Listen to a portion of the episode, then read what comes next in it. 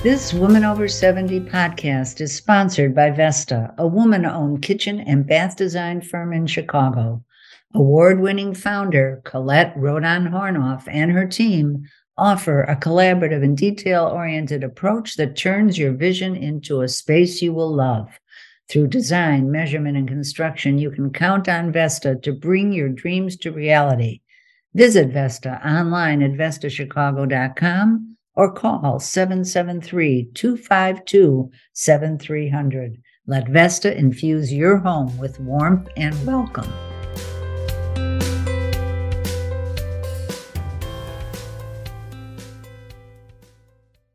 Hello, I'm Catherine.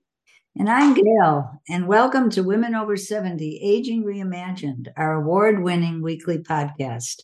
We're excited to be in our fourth year this has been a labor of love that now needs your support. We urge you to join Aging Reimagined Circle, our sustaining membership fund, or make a donation so we may continue to inspire women to age with purpose, resilience, and self care. Visit our website, womenover70.com, and join today.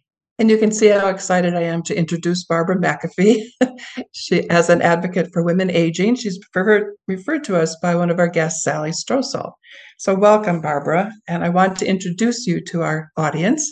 So, Barbara from St. Croix Falls, Wisconsin, has decades of experience midwifing voices. As a voice coach, Barbara encourages women of all ages, her oldest client is 89, to find their voices, whatever that means to them. Barbara's passionate about helping aging women, as she says, come into their voices to express their authentic selves and cast aside repressions. Through her singing keynotes, Barbara explores themes of leadership, meaning, voice, and community for various professions, including training, healthcare, law, education, industry, and nonprofits. Barbara is also a singer songwriter with eight CDs, mostly original music, that tap into jazz, gospel, and folk roots. In 2007, Barbara founded the Morning Star Singers, a volunteer choir that sings for people facing illness, end of life, depression, or grief. She's author of Full Voice The Art and Practice of Vocal Presence, and she trains other voice coaches. So, welcome, Barbara. We are so excited to talk with you today. Yes. I'm thrilled to be here. So, yes. music, voice seems to be the essence of your life. Yeah. and uh, tell us, tell get, tell us a little bit about your about your background in in voice. Well, it has been such a long and winding road. It's long on lived experience and short on formal credentials. Um, I so, Barbara, voice seems to be the essence of your your life's work, and give us a, a bit of background about about your passion for voice. Well, it is founded in not having it for a really long time as a as a growing up person.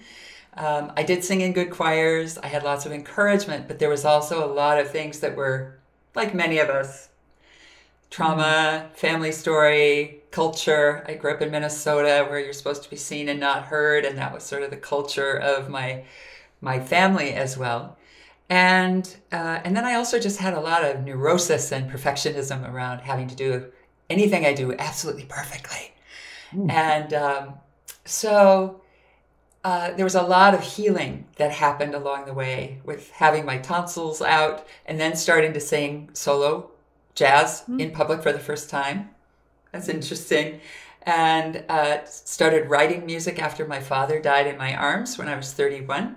Mm. Uh, that's interesting. So there's been this kind of connection of lived experience and healing, and then meeting some very powerful teachers along the way. My primary teachers have been from the Roy Hart Center in the south of France, and their mm. premise is that they work with the full range of the human voice not just speaking, not just singing, but like out here in sound. Mm-hmm. And that has been, that really set me free. I found them in my late 20s.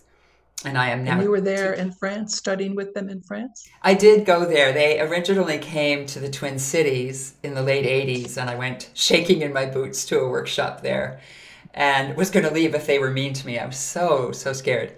And in that first workshop, they broke wide open my story about my voice and thus who I am.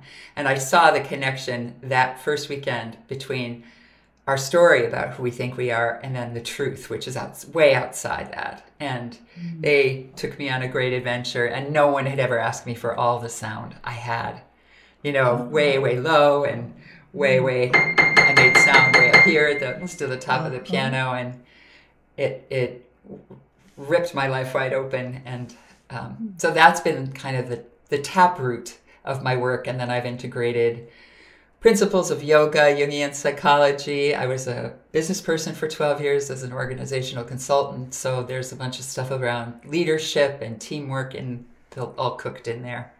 Wow. Oh, so wow, that's a, tell us about then about what happens to women's voices as we age and kind of what what, what you do a I mean maybe I should have my tonsils out. That might help. yeah, yeah, you don't have to do that. Um, well, everything you know our voice is our body and our body is our voice so all the things that happen things loosen things dry out things give way things get floppier and heavier and all the things you know so there and then there's the hormonal shift which is huge for a lot of us and what we used to be able to do without thinking in our 30s with our voices is now gone mm. so i think um, voices can atrophy in a way um, mm. because we don't ask much of them uh, sometimes.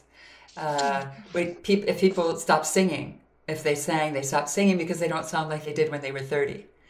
Mm. And instead of trying to figure out, well, how do I sing with the voice I have now? It's kind of like how we treat our bodies. It's like I was just at the pool uh, before this recording, and I was talking to my friend Anne, who's one of you. She's one of the women in her 70s. And we were talking about how much we both have enjoyed going to the bathroom in the woods. I live out in the country. And she said, mm-hmm. "Oh, I miss I miss doing that. My knees just can't do that anymore."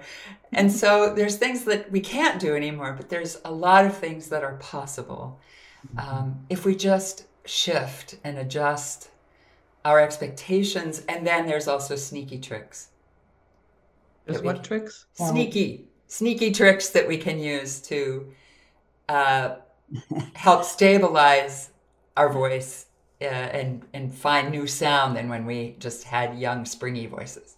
Can you give us an example? Oh yes, with your own voice. Yes. So one of my one of the common things that happens is that the higher ranges go away because everything falls with age, right? and so, um, and then sometimes there's a lack of stability in the in the throat. Uh, there's sometimes a quaver or a waver, mm-hmm. and so um, I use the ele- elements of earth, fire, water, metal, and air to describe different qualities of voice. And for a lot of women, I have them use a little bit more metal because it, it uses your nose. So um, it's also really good for those friends of yours who really should have a hearing aid, but they don't. I used to use this with my dear mom as a caregiver when she'd lose a hearing aid. And so if I just pop your sound more through your nose, it carries better. So if your voice gets tired, if you're in a loud place, or if you're with that friend and your voice tires out, this is a way to get more sound for for a little bit of breath. How do you do that, Barbara? How do you make it go through your nose more? Well, I like to take it way beyond what you would normally do and then work it back from there. So I usually encourage people to be irritable Siamese cats to open up their metal. so you can kind of get that, or a little car. So you can get the feeling of where that is, and then get used to the feeling, and then back it off into something that feels more reasonable. I'm going to practice that. Yeah. Sure. Well, we should practice together. Yeah. Yes, the cat sisters. that would be fun. Yeah. that's that's great.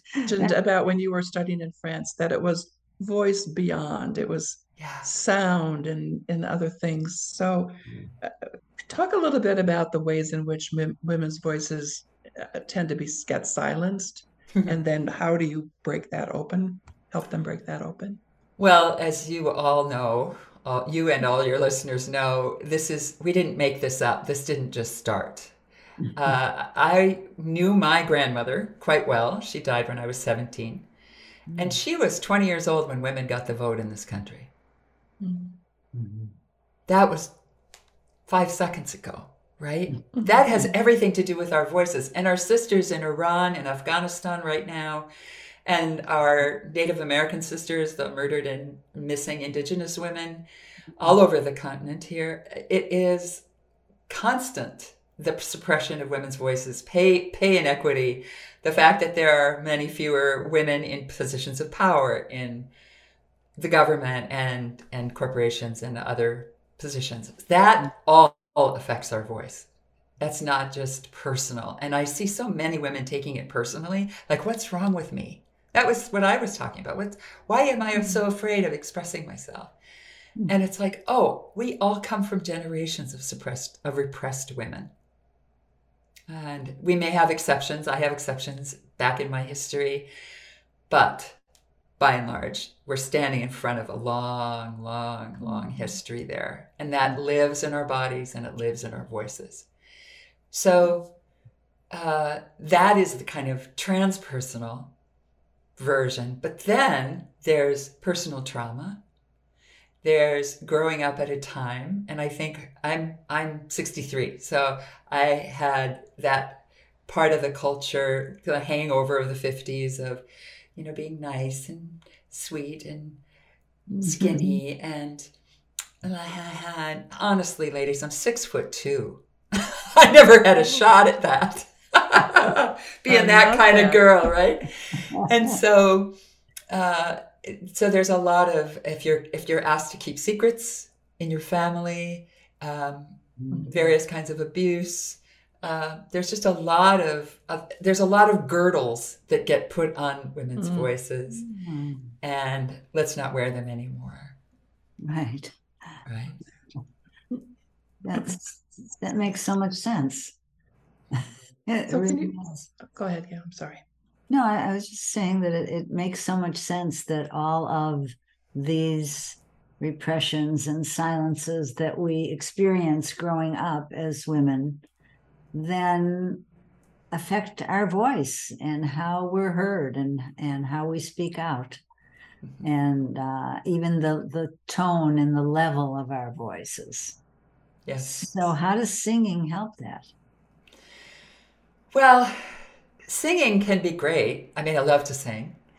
Um, I like to start with sound though, because so many people are also wounded about singing. You know, it's reserved for the people who have talent or perfect pitch or fill in the blank. And I can't tell you after 30 years of doing this work, when I used to work more in person, I would go through so many tissues because you ask people, tell me your story about your voice. I love that mm-hmm. question. Tell me your story about your voice. If your listeners want a really fun writing prompt, that's a good one. Or mm-hmm. a coffee prompt. Take your friends out and sit down and have that conversation because there's always a story. And Uh-huh. often it is a heartbreaking story about mm-hmm. some teacher when you were nine telling you to mouth the words in the choir or fill in the blank. That was, I'm sorry, she was wrong. They were wrong. He was wrong. Yeah. So sound is uh, a great place to start because you don't need to be particularly talented. I do love getting people, ordinary people, singing for the joy of it um, without paper and needing to perform or anything. That's a big part of my mission in the world, too. But the sounds that we make as humans are a little bit freer than songs. So if you wake up in the morning, "Ugh, oh," that's the earth voice. Oh, a yawn. And if you hit your uh, hit your thumb with a hammer or stub your toe, ow, ow, that's fire. Uh-huh. Or if you're um, if you're like a little choked up or a little sad, you know, or when you're comforting someone, that's water. Oh, honey. Oh, I'm so sorry. That's that's what you use with your grandkids if you've got them.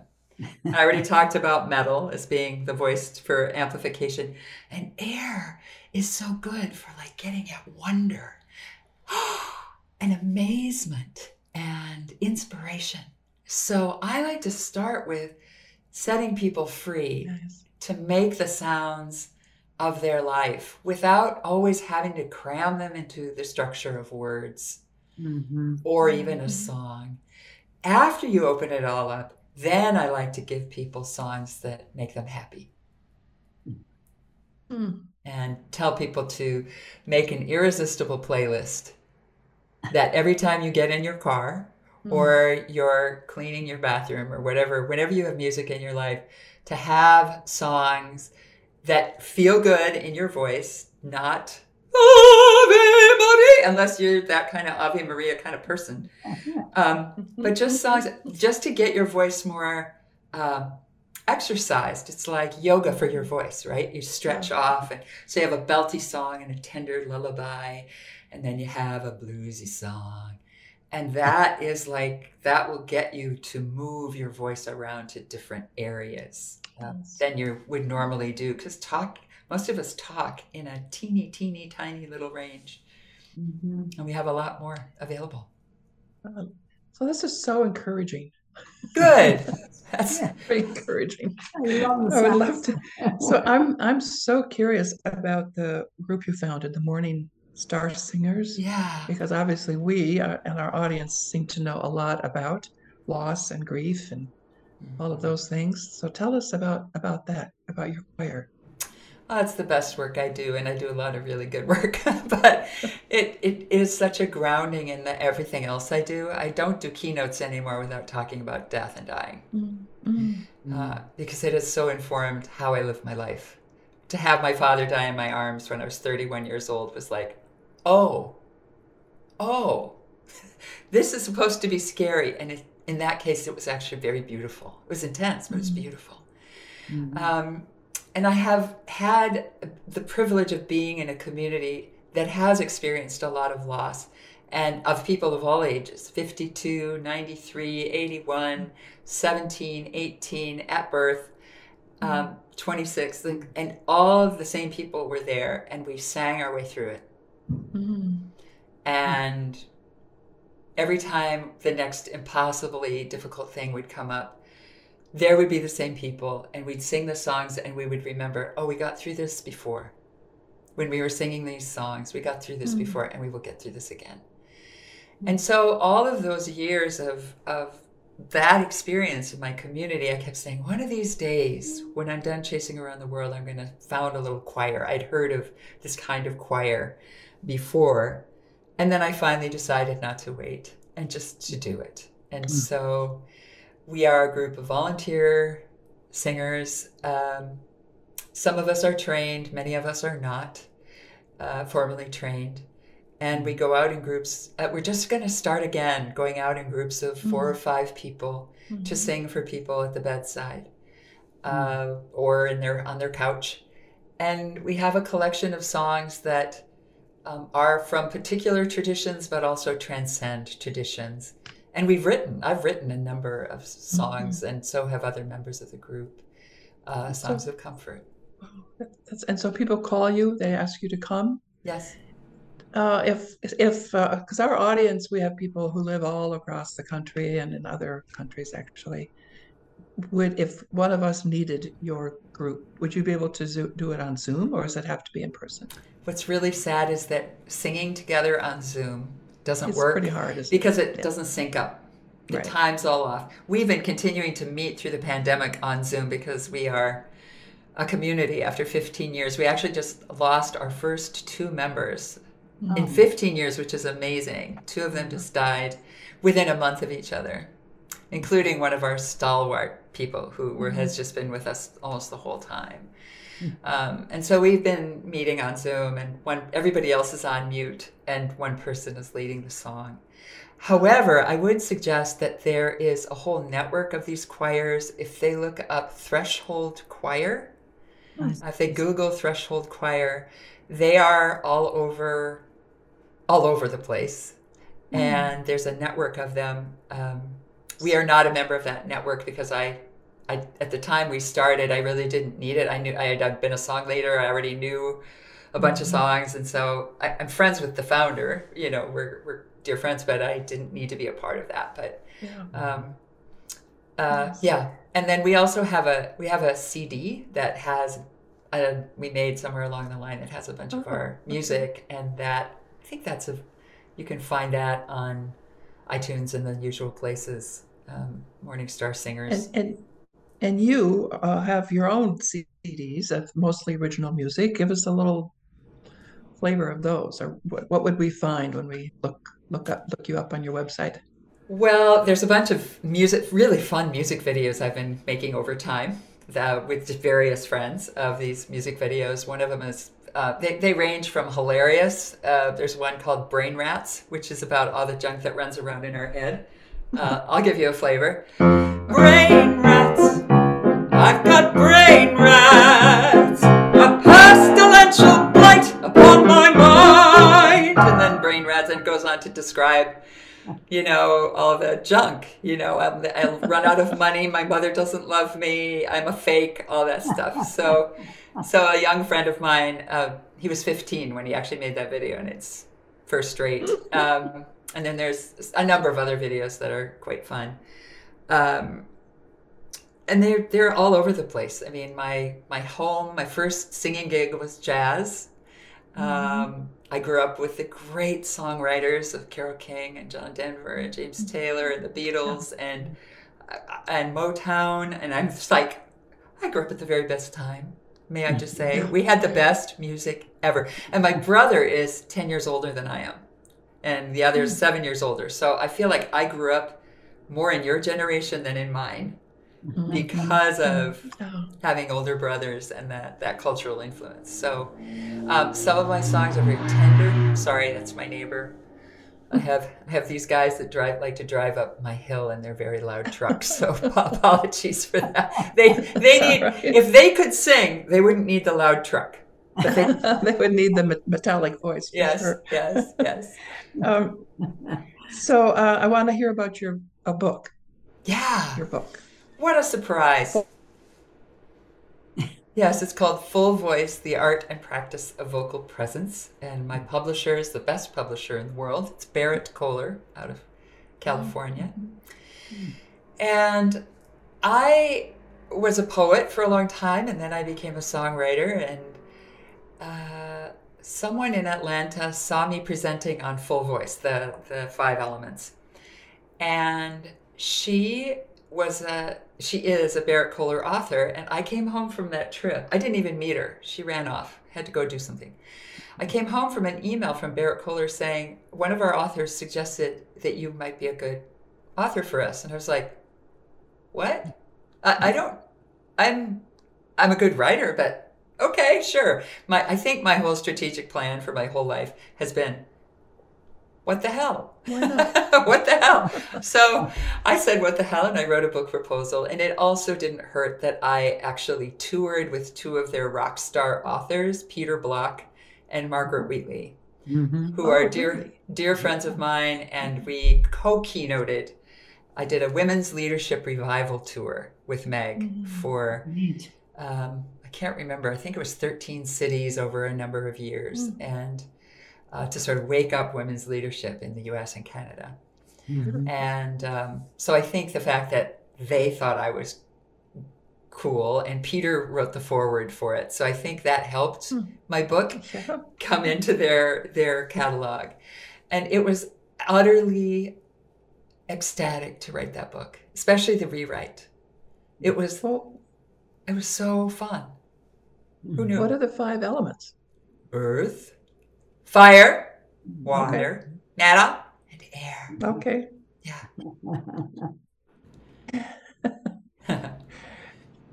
Oh, this is wonderful. Um, so could you get what nourishes your singing soul? What what keeps you moving with that? And maybe you could give us an example of sing something, play something, sing something for us. I'd love to. I have to say, I get nourishment from so many places. I mean, meeting people like you all and and then all your audience as well. I can hear and feel you all out there listening and your whatever you're in your chairs. I don't know, with your tea and your cat. I don't know. Um, I just get the privilege of meeting so many people all over the world. And now my students who are carrying my work are now becoming much more international. Thank you, COVID 19. Mm-hmm. Um, so it gets, I get very inspired by all the people that I get to connect with. And then nature. I live in a beautiful valley with a wild and scenic river and mm. go hiking every day and see the natural world being that that more than human world is the source of so much joy for me. Mm-hmm. Um, and then I have people say things to me. Sometimes I write songs based on great poets. I've written songs based on Galway Kinnell and Wendell Berry and Mary Oliver and Rumi and Elizabeth Bishop. So I love collaborating with the great wisdom of other people who might not even be living anymore. Mm-hmm. Um, and then I have these friends, wise friends, who say things like my friend Juanita in Cincinnati, who once I was talking to her, I said, Oh, that sounds a little hard. She described a difficult situation. And she said, Ah, it's all right. I can handle it. I'm a grown ass woman. And I went, Can I write that song? And she said, By all means. So I'll give you a little taste of that. Oh, good. And uh, I often, when I'm doing this in, in live groups, I always encourage. I know there are always women in the audience who've always wanted to be like the bad girl backup singers, and so they come on up and they're like throwing their hair around and and uh, being backup singers. So this is a little bit of grown ass woman. No longer young, not yet old. Well acquainted with the promptings of my soul, I am free from the need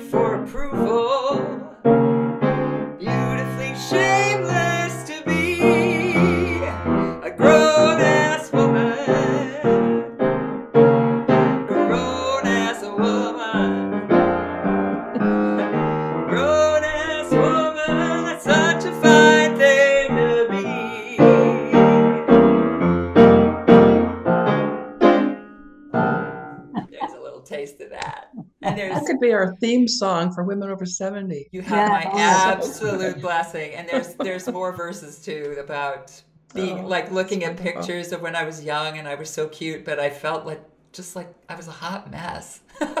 I love being older. Let me just say, I love being older. yeah. In the couple of minutes we have left, Barbara, any advice, any last words you want to leave to our listeners, our audience? Well, I love the idea of being shameless. And I don't mean inappropriate, although I don't mind that sometimes that's that can be healing as well to get outside of mm-hmm. appropriate. And also if you say it that word a different way, appropriate, it means to steal. Mm-hmm. Just saying. right? Yes. So what appropriateness is appropriating our human spirit, our vitality, our joy, our exuberance, our full life. And so I, I love to cultivate the idea of what would it feel like to live shamelessly alive until I'm dead. and then who knows? I'm talking to a friend of mine uh, who's in her 90s who's actually cultivating uh, uh, her, her, approaching death as a grand adventure. And mm-hmm. Um, which you know so i guess that's it. I think there's so many ways that we're trying to behave and maybe we should misbehave a little bit more. Good idea. and, yeah. I love it. I love it too. Good idea. Oh, barbara thank you so much. This is the most enjoyable encouraging. So thank mm. you. This and is wonderful. I just, Thank you so much for doing this. I really appreciate it. And I also, if people ever, would like the gift of that song, um, I know you're going to have with the show notes my my website, my information. Feel free to send me an email and say I heard you on Women Over Seventy. I will send you grown ass. I will send you the, the, the song of grown ass women so you can dance to that shamelessly in your house. Thank you. Love it. Terrific. Thank you. Thank, Thank you. you so much. And listeners, at the beginning of the podcast, we invited you to join Aging Reimagined Circle, our sustaining membership fund. And Aging Reimagined Circle hosts our monthly interactive programs. And we hope you will engage in these probing conversations and discussions and lend your voice. We are happy that you are here with us today, and we urge you to visit womenover70.com. Thank you.